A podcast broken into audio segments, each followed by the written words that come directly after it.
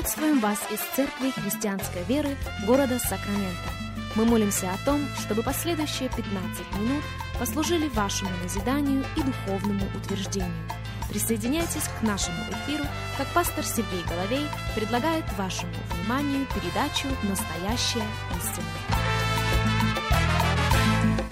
Здравствуйте, уважаемые радиослушатели! Сергей Головей у микрофона. Мы приходим к вам из Церкви Христианской Веры. Огромнейшая благодарность всем и каждому за то, что и сегодня становитесь частью нашего вещания. Для нас действительно большая честь встретиться вместе с вами. Для нас действительно большая честь провести вместе с вами последующих несколько минут, как мы продолжаем наш разговор на тему «Никогда, никогда не оглядывайся назад». Наш базовый текст – это книга «Исход», 14 глава, и мы начнем читать с 4 стиха. Исход 14.4. «А я ожесточу сердце фараона, а он погонится за ними, и покажу славу мою на фараоне и на всем войске его. И познают египтяне, что я Господь, и сделали так. И возвещено было царю египетскому, что народ бежал, и обратилось сердце фараона и рабов его против народа сего» И они сказали, что это мы сделали? Зачем отпустили израильтян, чтобы они не работали нам? Фараон запряг колесницу свою, и народ свой взял с собою. И взял шестьсот колесниц отборных, и все колесницы египетские, и начальником над всеми ими. И ожесточил Господь сердце фараона, царя египетского, и он погнался за сынами Израилевыми.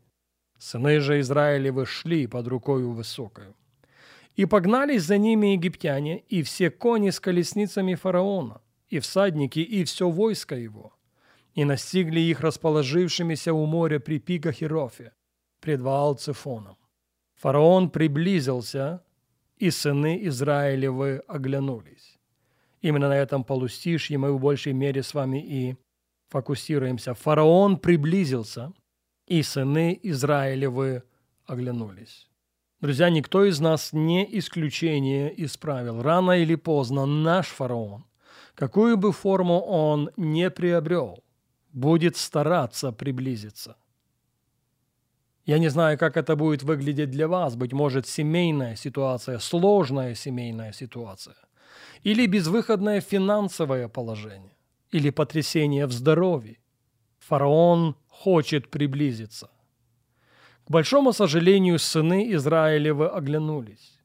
И эта серия радиопрограмм направлена на то, чтобы предостеречь каждого из нас, чтобы никто и никогда не оглянулся назад. И вот что самое интересное в этом случае. Ведь же всего лишь двумя главами раньше Господь дает сыновьям Израилевым конкретное постановление, прописывает правила – оговаривает условия их освобождения. Он поощряет их принять участие в их же свободе. И участие в своей свободе они приняли. И сверхъестественным образом были освобождены. Кстати, если я могу, я бы хотел еще раз процитировать для вас слова Господа из книги Исход, из 12 главы. Так вот, в 12 стихе Господь говорит, «А я всю самую ночь пройду по земле египетской и поражу всякого первенца в земле египетской от человека до скота, и над всеми богами египетскими я произведу суд». И вот с высоко поднятой головой они покидают египетское проклятие. Подумайте об этом. Они провели там 400 лет и сверхъестественным образом – увидели божественное освобождение.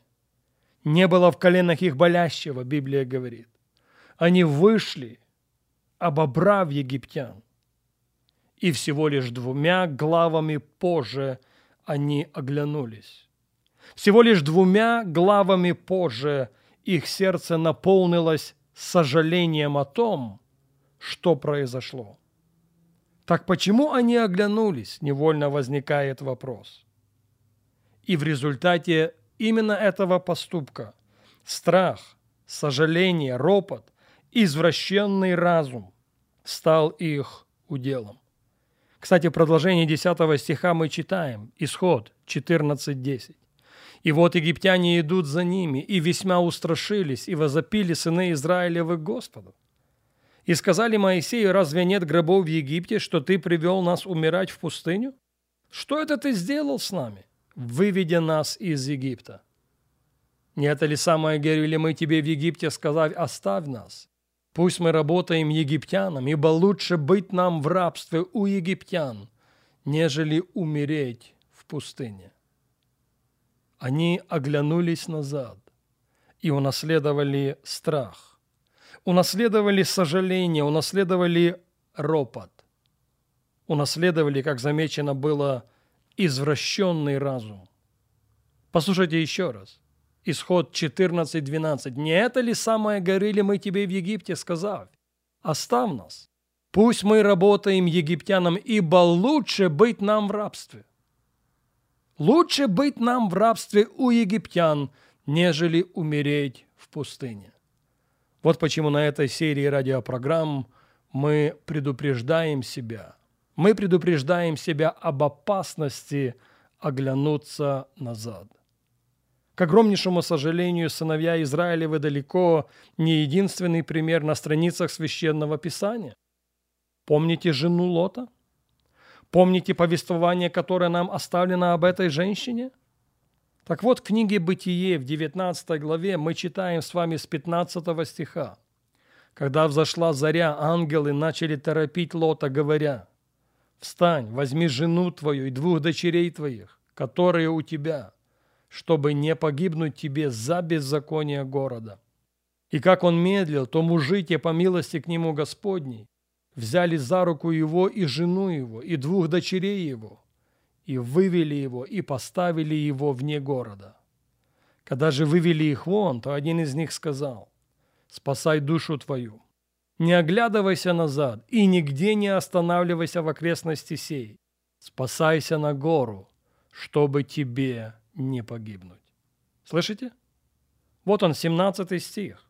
Вот он, 17 стих 19 главы книги «Исход» спасай душу твою. Не оглядывайся назад и нигде не останавливайся в окрестности сей. Спасайся на гору, чтобы тебе не погибнуть. Но Лоту это не понравилось.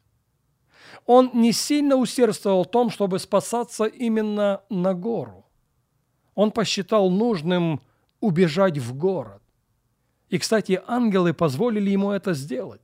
И по дороге к его месту спасения – к месту, которое он сам избрал, его жена, имени, кстати, которой мы не знаем, повернулась назад.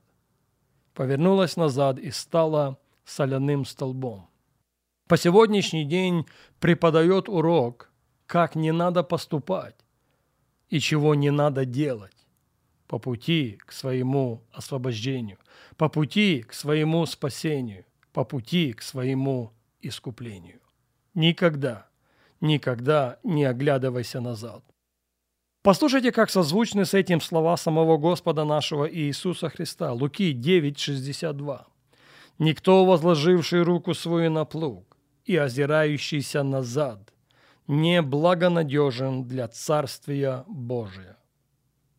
Друзья, послушайте меня и послушайте очень внимательно. Свобода, победа, триумф, царствие в целом – не для озирающихся назад. Озирающиеся назад становятся соляным столбом. Они учат нас, как уже и замечено было, как не надо поступать. Невольно возникает вопрос, а что могу делать я?